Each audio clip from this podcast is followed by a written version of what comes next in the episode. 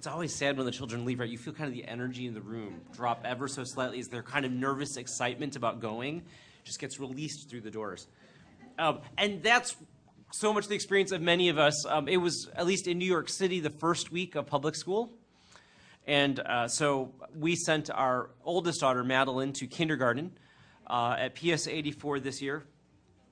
And I decided, uh, trying to be a good father, um, mostly, was trying to decide, you know, how could I help uh, begin to train my daughter in kind of disciplines and habits that I think would inculcate both um, a Christian approach to the world and be a good thing to learn. So um, I took her to school the first day. I said, Mado, I have an assignment for you as we were going uh, through the subway. And she looked at me with a look that uh, fully presages what it will be like when she's a teenager. I said, I would like you to find three people to be kind to today in kindergarten. And she said, Papa, it's only a half day. I said, I know, but I would like you to find three people to be kind to. And we had gone to a play date to meet other kindergarten um, attendees. Uh, mostly it was nervous parents meeting one another, but the kids were playing. And I said, you know, there's Julie. Julie doesn't speak a lot of English yet. Uh, Madeline's in this kind of French English uh, dual language program in the uh, kindergarten. I said, Julie is a French speaker. She doesn't have as a lot of English. Maybe you could help her. Or um, Adrian and his mom just got back from France uh, Friday morning and he's starting school Monday. So maybe you could be kind to him as well. So we were chatting through the four or five students that we knew of how she could choose to be kind to them or be helpful. And um, when she came home, as I was, I picked her up. I said, "So who were you kind today?" And she said, "Nobody." Why? Well, she said we just didn't have a lot of opportunity. We were sitting at tables and we couldn't talk. So the next day I said, Madeline, you know, okay, let's reduce the opportunity. You know, okay, you're at, you're in kindergarten. It's much more structured than preschool seemed to be. So how about you just try to find one person to be kind to today? I said, okay. So again, at the end of the day, we're eating dinner. I said, Mado, who were you kind today? Who? Nobody. Can you think of anything that you did? Gracious, nice. She said, I played with people. And that was about it. And so every day we keep trying. And it struck me, uh, even at uh, the tender age of five, which she just recently turned and is so proud of having turned five, she thinks she grew as soon as that date flipped over. Um, Mado is still pretty, an inherently pretty selfish person as a five year old. And really, anybody who's ever taken care of small children know, though they may seem angelic, beatific, though they're charming and delightful in many ways, fundamentally, uh, particularly infants and toddlers, are pretty self centered, self focused people. They want what they want, they want it when they want it. And if they don't get it, they get very frustrated. And much of what you do as a parent, I'm finding, at least as of a five year old so far, but I've been told it's true later, is that you're actually trying to work them out of that selfishness. And the reality is, we aren't terribly successful because, as selfish as Mado may be, I see how incredibly selfish I am as well. And that brings us, I think, neatly into why Genesis 3 is so critical for us. Um, it's not just the story of the fall in all of its kind of grandeur and theological import, but it really reveals the desperate problem caused by a selfish heart, uh, both for Adam and Eve, but for every person uh, throughout history. And so let me pray for us as we begin. Um,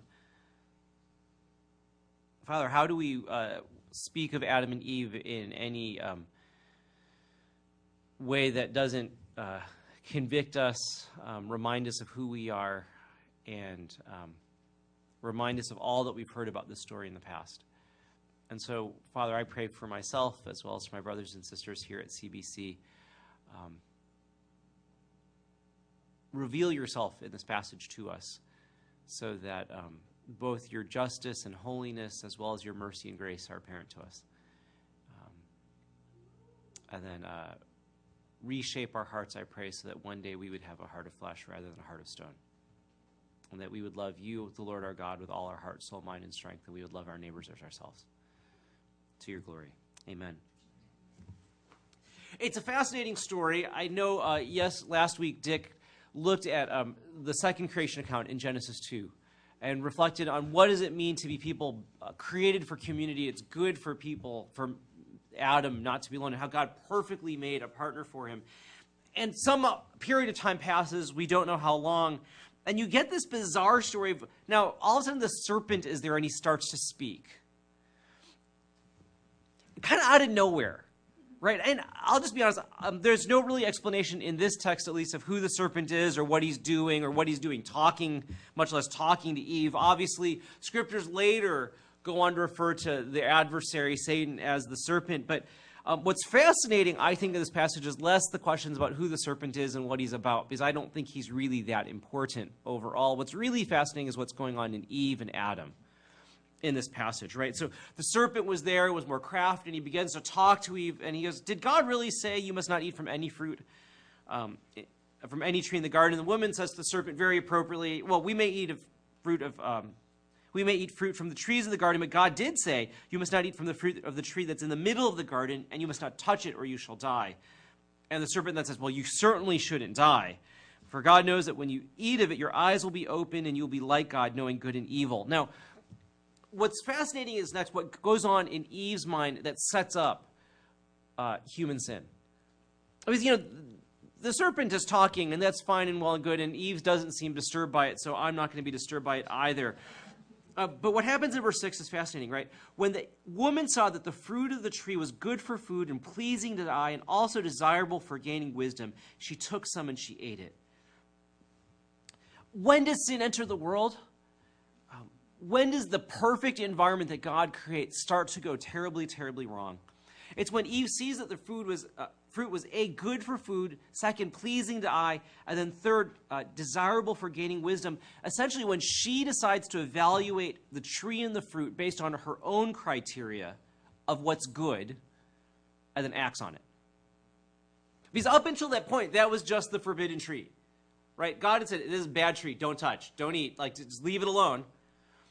And it's at the point when he goes, you know, I know he said it was bad, but it seems awfully good to me. It looks good, smells pretty, I bet it tastes good too. And the serpent says it'll make me wise. She essentially evaluates the fruit based on her own criteria of what goodness is, and then she chooses to act on it. Essentially, what Eve does at that moment, right, is that she substitutes well, that's fantastic. Thanks. That's really helpful. I can actually see the text better. Um, Eve substitutes her own judgment for God's judgment. Right? What should be true is it's his evaluation of the tree that's the only evaluation that should really matter. God said, This is a bad tree. Don't eat it. That should be the only judgment that matters about the tree. But Eve goes, You know, mm, that's some good tree. Right? Um, And that's the heart of, I think, what sin is. I'm not even convinced that this was a particularly magical tree or the tree had any special properties. Um, it, because it strikes me in some ways, it could equally be, it was just a tree. And God said, just to create some boundaries and to demonstrate that I'm the Lord of this place and you are not, don't touch this one tree. And what made the tree the knowledge of good and evil is when Eve decides to take it and say, I'm going to decide what's good and I'm going to decide what's evil. And God may have said this is evil, but I'm deciding this is good. And she takes and she eats. And what's fascinating, right, if that's Eve's thought process, I'm going to decide what's good and what's evil, and God said it was evil, but I've decided it was good. Adam doesn't even go that far because he's standing there with her watching all this happen. And Adam basically goes, I'm not going to even think about it. You decided it was good, so I'm going to decide it was good, right? Adam was the first experience of peer pressure. It's like Eve really went, Adam, come on, have a bite. Everybody's doing it. Um, and I think the problem for us, as you think about the reality of human sin and where sin enters the world, is it begins when we doubt whether God's words to us are good. Right? I mean, it's what the serpent was getting at. Did God really say that? And certainly he couldn't have meant that if he said it, right? It, and it's it's dealing with that problem that many of the structures of the church that we experience now have been designed to deal with, right? Um, that's why we gather for Bible study, whether it's in Women's Women or why we uh, hear the word spoken on a Sunday or why we invite you to meditate on the scriptures during the course of the week. Um, because what we're trying to remind ourselves on a daily basis and a weekly basis as we gather here and in small groups and uh, house churches is yes, God actually did say it right? We're giving ourselves multiple opportunities to remind ourselves, as much as I don't like that he may have said it, as much as that it may limit me or pain me that he said it, he really did say it. And that's why we have Bible studies and personal studies and preaching. And then it's the importance of being in community with one another, in the sharing that occurs in Women's Women, in um, our dispersed churches as you begin to talk, as we um, listen to testimonies from one another, that we remind ourselves not just that he said it, but that he said it, and it's actually a good word for us. Right? That's what the purpose of testimony is. It's to say, I experienced such and such, but when I turned to God and actually obeyed and followed Him, when I received the good news that He offered me, when I finally allowed myself to trust His promises, man, did I experience the sovereignty and the mercy and the grace and the love of God. And the entire structure of the church, in part, is designed to help us deal with the problem that Eve experienced. Did God really say that? And if he said it, certainly he couldn't have meant it. And if he meant it, it's a terrible thing. And for us to come back over and over again, so did God really say that? And to remind ourselves, yeah, he did. And he's trustworthy and he's good. And you can rely on him.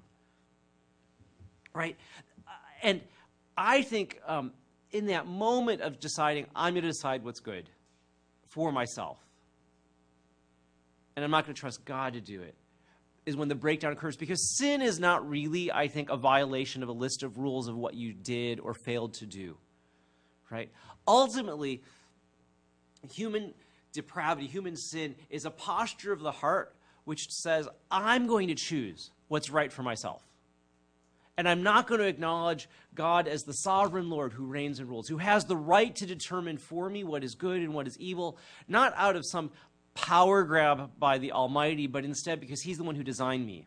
He knows me. He intends good for me, right? That's what Genesis 1 and 2 are in part trying to convey to us. What God intended was good. He wanted us to live in a world that was filled with flourishing diversity and beauty. He gave the human, um, he gave the human race meaningful work to do, to cultivate and um, till the garden. He invited them into delightful relationship with one another as partners and agents together um, as his hand and arm in the world. He created this perfect thing for us. He wanted good. And that's why, in part, we submit to the way that God reveals himself in Scripture because it's not just some arbitrary set of rules. It's not out of a refined sense of religiosity or just because God's a little bit of a prude, but out of a deep convictional belief that everything he intended for us was good. We say we're going to follow that because we know it will lead us to good and not to evil. And so, um, if that's what happens in the fall, right, that uh, Adam and Eve essentially make an incredibly self centered rather than God centered set of choices. You begin to see the rest of the chapters uh, explain how this affects every aspect of the world. It affects their relationship with God because they hide. And we saw that in verses 8 through 10, right? It's one of the most pathetic terrible, sad passages of scripture that I've ever read, right? Adam and Eve essentially are like little children. They did something bad and so they hide, right? It's exactly what you always hear parents say it's too quiet in there now. Something must have gone wrong, right? So there's this beautiful image.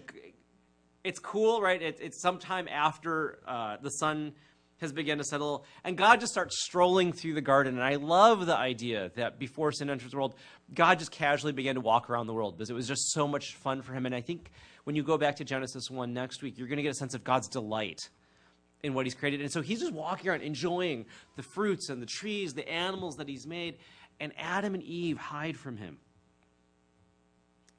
Um, and it's the pattern, I think, that drives really the rest of Scripture. You could interpret almost all of the story of the Old Testament, much of the New, and really our entire lives as this story, right? We sin and therefore we hide. And then God starts to seek, and lo and behold, he finds. We sin, we hide. God starts to search, and then he finds. And it's as he's searching that God asks the first question that he's ever asked. I mean, if you think about God, questions don't come up very often. Like, what doesn't he know? What could possibly be puzzling him at that moment, right? The very first time God asks a question, the very first time that something is not as he intended it, in the whole of eternity that before the world began, the very first time that there's something which isn't exactly the way he wanted it, right? And because questions come out of a sense of that this isn't what I know, what I wanted, right? It's that sense of just, where are you? It's the first question that God, the Almighty and all knowing, ever asks Where are you? One author, who I can't remember who it was at this point, said, It's the saddest question ever asked in Scripture. When the Almighty starts to search for the creation that He loves. And really, um, if Eve's choice to take and to eat, um, which resulted in so much pain in the world, is answered at first by God's first question Where are you? Um, another author pointed out um, that same language of take and eat is offered late, much later in Scripture. And before take and eat becomes a word of blessing again, um, God's going to ask a different question My God, my God, why have you forsaken me?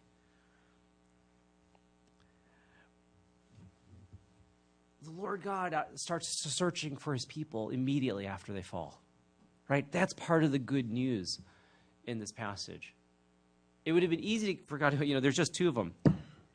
Just pop them out like, like a gnat or an ant on the table. I'm done. We get to do this all over. I mean, it wouldn't take a lot of work. And instead, God pursues them into the garden, physically enters their world speaks to them in a way that they can comprehend, in a way that they can relate to. Where are you? Why are you hiding from me? It's so consistent with who God reveals himself to be in Scripture, isn't it? He walks in the garden to go find him, those, that first couple, and centuries later, he'll be walking the earth again, still with the same question Where are you?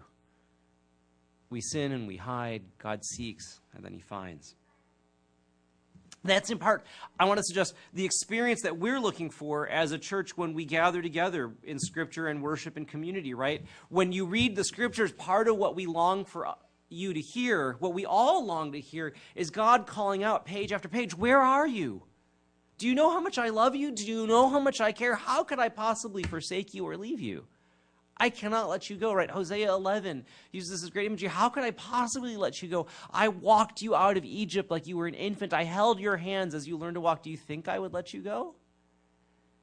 It, it, it drives Jesus um, to this world and then uh, to the random corners of uh, Galilee and Judea and Samaria, where he meets with adulterous women and lost um, Pharisees where he heals those who are far off and reaches out and touches the leper before he says, I am willing, be clean.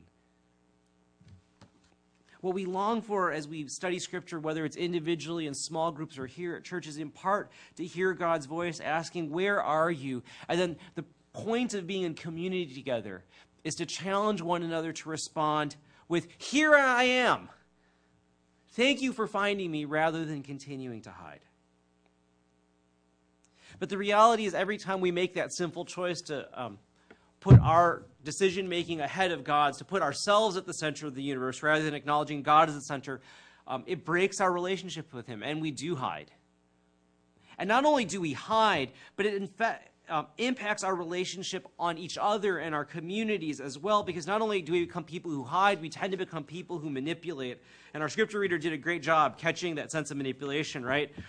So, who told you that you were naked? And I want to say the devotional, once again, does an amazingly good job of getting to the heart of how sin disrupts our relationships. I really commend it to you and invite you to read it carefully this week. Um, Adam and Eve respond to that their self-centeredness or express their self-centeredness in that moment by engaging manipulation. Right? Who told you that you were naked? How did you know that you're this exposed? Why are you living in this kind of shame? And immediately Adam goes, It's her. You gave her to me. and she totally pressured me into it, right? I mean, he totally passes the buck here because he's manipulating the situation so that she takes the fall and he doesn't. And then Eve, of course, just follows that same pattern. It wasn't me, it was that serpent that you made, it, right? It's exactly the kind of behavior you watch in children. It's the kind of behavior you watch in government. It's the kind of behavior you watch in business today. Something went wrong. Who's responsible? And everyone goes, oh, it was them. And it's not just that they're acting in a self protective way, right? Like, oh, don't notice me. Hey, look at that person over there. They did it all wrong. God says, look, because of the way that um, sin has affected you, this is how it's going to disrupt the relationship that you have for one another. And that's particularly um, in the languages he begins to pronounce the effects of the fall. People often call it the curse, and I don't think it's so much a curse like God's like, now I'm going to make all these bad things happen. He's just saying it's prophetic. Because of the choices you make, this is what's going to happen to you. And let me read it for you um, again. Uh, he says, beginning in verse 16, To the woman he said, I will make your pains in childbearing very severe, and with pain you will give birth to children. Your desire will be for your husband, and he will rule over you. And as theologians um, have reflected on that passage, they said, Isn't it fascinating how what was good and healthy in Adam and Eve's relationship gets so horribly twisted by choosing to be self centered? Um, as I suspect uh, Dick talked about last week, uh, when Adam was alone, right, God brought the whole of creation in front of him and said, So choose something that's like you. And Adam went about naming animals and he's identifying, and nothing. Nothing was quite right. He may have found a best friend, but it wasn't quite he was hoping for yet. And God creates Eve uh, for Adam. And the language there, right, is God created somewhat of eminent, uh, equal status and demeanor to be a helper for Adam and the word helper has none of the connotations of like you know are you mommy's little helper today? which usually means you're going to create a lot of work but it's going to be cute because we can work together right? The sense of helper then is the one who supplies everything that i don't have right? It's usually used in the old testament of god is my help and my strength. God is my help and my salvation. Where i'm weak he's strong. Where i can't save myself he can save me. It was used in other contexts for um, military allies. When i can't defend myself you'll help defend me. So eve was the equivalent person in eminence and importance to Adam in value, and she would provide everything that he could not provide himself. And so together, they were whole and able to do everything that God had called them to do, right? They were incredible allies and partners together. And God says, You've chosen to act selfishly, so everything that should have been about partnership is now going to be reduced to manipulation.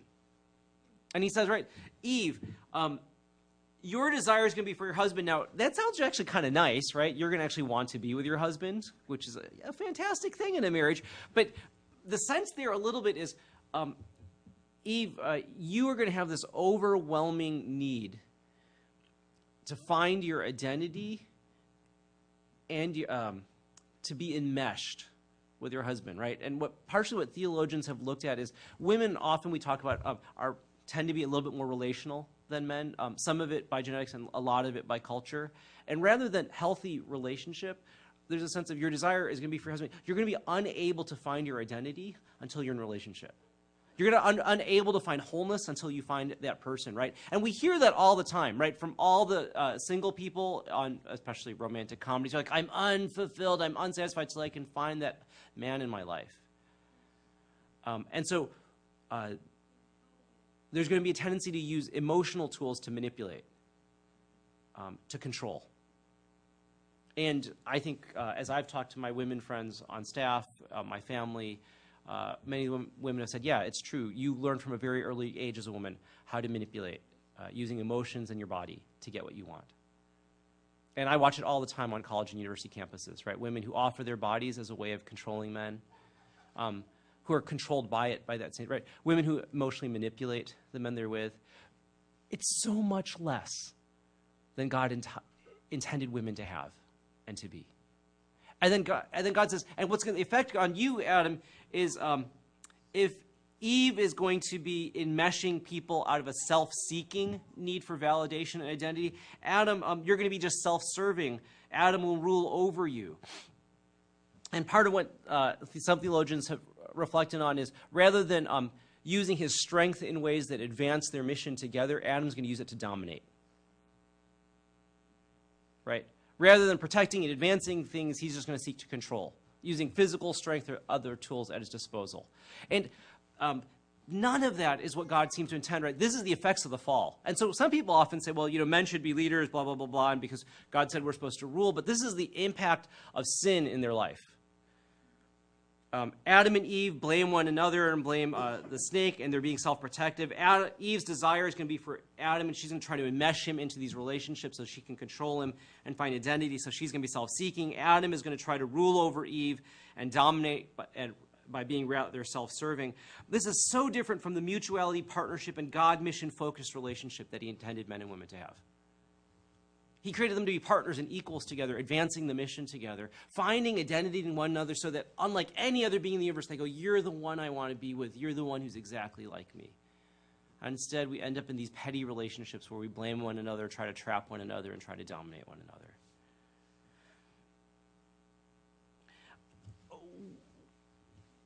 What's the experience that we're looking for in scripture, worship, and community there then? How does the church help us fight the effects of sin? In our relationships. Partially, I think Scripture does a fantastic job of allowing us to see and hear the brutal realities of human relationships, which are distorted by self protection, self seeking, and self serving choices, right? I mean, if you look at the people who are relating the married couples in Scriptures, you got to really take a deep breath before you decide to get married. I mean, you've, right? I mean, it's people manipulating one another, buying and selling one another. Um, it's, you know, the wives of um, Jacob, like, okay, I'm going to buy the husband tonight because I'm going to offer these things. It's right. It's that crazy relationship between uh, Abraham and Sarah. Like, I can't have baby. Why don't you sleep with my maid? I think it'll work out fine. Abraham's like, okay, thanks. That sounds great. Um, I mean, it's David and Bathsheba. I'm right. If you look, the Bible's actually a far better handbook on bad marriages than it is on good marriages if you look at kind of, and then like we, we used to joke when I worked for a publishing company, could we produce a Bible study guide, the dysfunctional families of the Bible, because the parent-child relationships are just crazy as well. What I love about it though, is that scripture tells me the truth about what human relationships look like when sin enters the world. I find myself in those stories, right? I know and totally understand the temptation to be unfaithful, to be manipulative, to be self-seeking, self-serving uh, self protective. And page after page, I hear my own story. Um, part of what Scripture also does, though, right, is it gives us the resources to fight um, the cultural stories which reinforce the sins that we uh, are told in our culture. That I can find my identity uh, in being a man and being strong and being in charge, rather than seeking partnership and mutuality, learning to uh, submit in a mutual way with my wife. That my wife can find her needs more than to find her identity in just having a man. Uh, but who is she called to? Uh, to live out God's image and God's call. And that, again, that's why we meet together in small groups, in missional communities, uh, here at church on a Sunday, because part of what we help one another see is as hard as the impacts of sin may be in our family lives, in our relationships as men and women, this is the place where we practice and reframe our relationships around partnership and mutual submission. Um, I had a great conversation Friday night. I was um, up at Cornell University speaking, and the faculty advisor of the fellowship is this delightful man. He's just retired, so he's probably in his late 60s at this point. Um, he was just telling me a story of uh, the class he was going to teach this uh, semester was canceled due to the illness of his friend. And so it created an opportunity for him to go do a research project in Nebraska. So he told his wife with great excitement, This is going to be great. Like you and I can drive from Cornell all the way to Nebraska. We could stop and visit family along the way, take a kind of vacation, and it'll be a long road trip. It could take two or three months. It's going to be fantastic. And she came and said, After this summer, I can't bear the thought of being in a car or visiting that many people that much. I'd like to fly. So he went off and prayed, and he felt like God was saying to him, She's your wife submit to one another out of reverence to the Lord. So he came back the next day. You know, I, I was thinking and praying about it. Um, let's, let's fly, if you'd rather fly. And then she said, Well, you know, I was thinking about it. Let's go ahead and drive. he said, We've gone about now three different times on that question in the last two weeks. And I said, Man, what, a, what a great academy in continuing to learn how to mutually submit to one another and each other's needs. Right? I mean, it's a small thing, should we fly or should we drive? But in the larger context of being Christians, it was how do I put your needs above mine? Right? Every married couple knows you struggle with that from the moment you start your marriage, and you, as far as I've heard from all my married friends, never stop wrestling with that question. that's why we need to be in community. I needed to hear that story to remind myself as I drove home that night and got in at 2 a.m. Um, that the first thing I needed to do was to figure out how could I serve my wife in the morning because we had a birthday party for both of our daughters, so we had 21 kids and 24 adults uh, in kind of a crazy disaster, like right mess. And I could have just gone, I'm really tired. I did ministry all last night. I got home at 2 a.m. and now I'm awake at 7. Leave me alone. Um, I needed to hear the story of a senior saint reminding me of what it meant to live in mutual submission, to be a partner together to accomplish what God called us to do. Um, that's why we meet in community. The last thing I want to point out is not only does sin, that self centeredness, affect our relationship with God and our relationship with one another, but in a small um, kind of side comment, but pretty critical for the way that we actually experience life, the fall also impacts our relationship with creation um, rather than stewarding, we really exploit it. And that's what God seems to be getting at. Look again at what he says in verse, the top of verse 16. To the woman, he said, I will make your pains in childbearing very severe. And with pain, you will give birth to children. And then to Adam, he says, Because you listened to your wife and ate from the tree about which I commanded you, you must not eat of it. Cursed is the ground because of you the, through painful toil you will eat of it all the days of your life. It will produce thorns and thistles for you, and you will eat the plants of the field. By the sweat of your brow you will eat your food until you return to the ground, since from it you were taken. For dust you are, and to dust you will return. Um, it, isn't it fascinating? What should be a moment of life giving and joy is now turned to toil and pain for both men and women, right?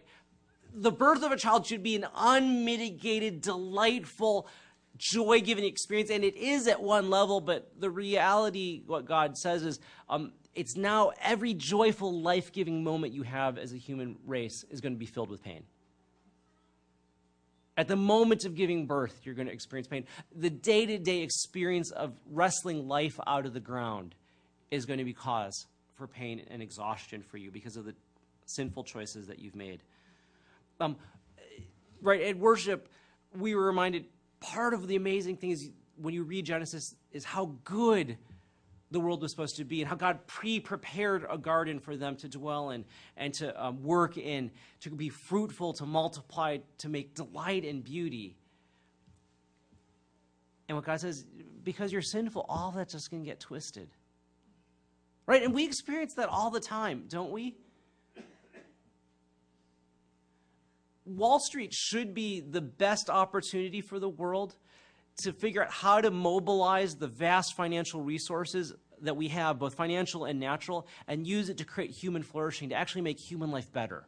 Right? How could we do that in an efficient way where more people could have the d- basic things that they need and everybody enjoy um, the fruits of God's creation? And none of us believe that's what people are really about there. Education should be more than just managing children for six hours a day and desperately preparing them for the next test so they can grind out another thing. It should be an opportunity to create delight and imagination and experience. It should be preparing them not just to be intellectually prepared, but morally prepared for the world. And all of us know and have great sympathy for teachers who've been reduced to, I just have to cram this last thing in.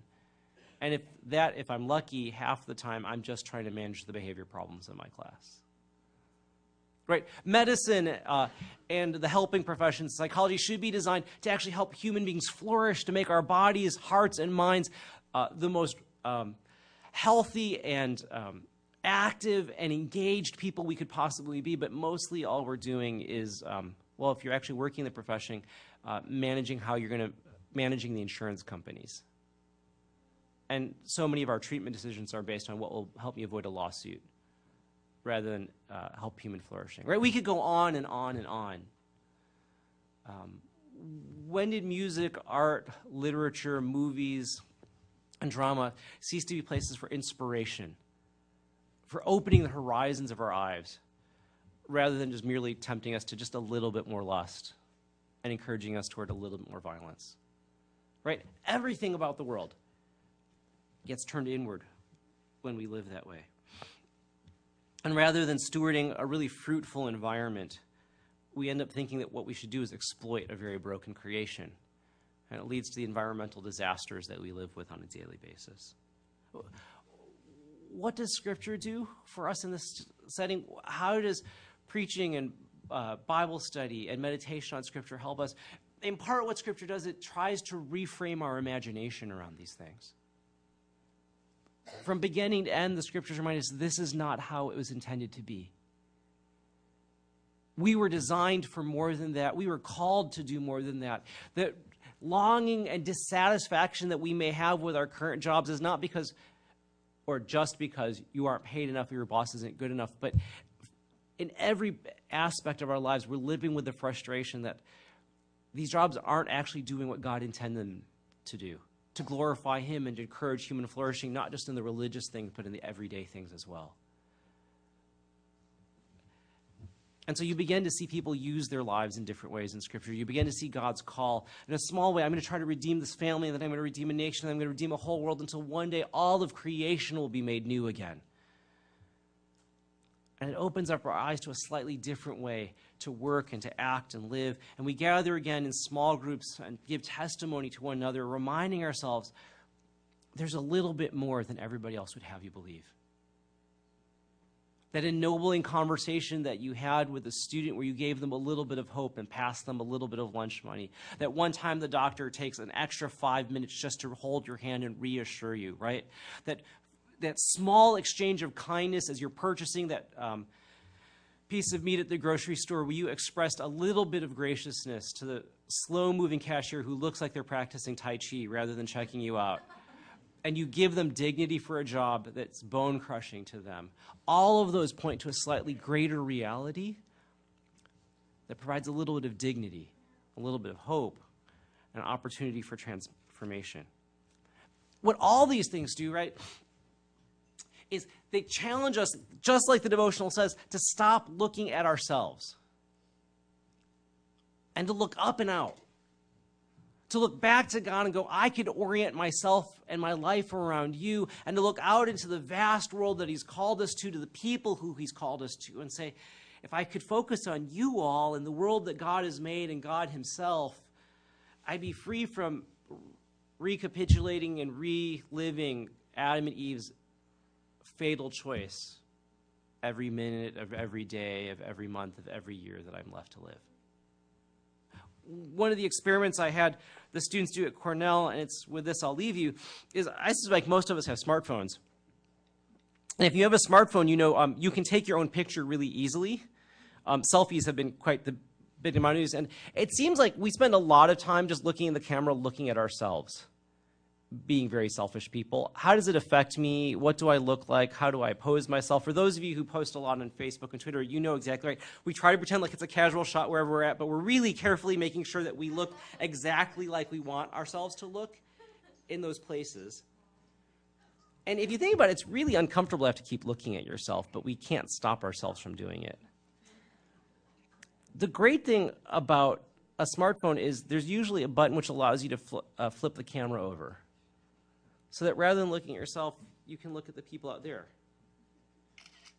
And you can begin to capture them and the world that God made. And if you're wise, you'll take look up and out and look at God and the world that He made us.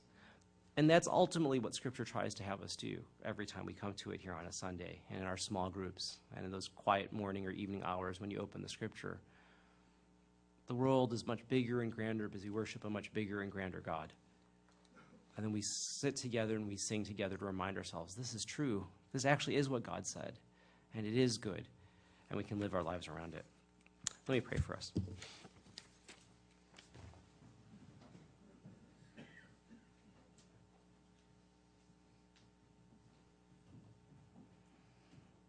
Father, I'm very aware of um, huge series of selfish choices I've made, even in this day alone, and um, the self centered way I've approached my day of how to organize, uh, in my case, family and children to make sure I could get here on time to accomplish things I need to do before I go on to do the next thing. Have mercy on me, Lord. Have mercy on all of us. That you would help us turn from self and turn from you. And would our great model be Jesus Christ?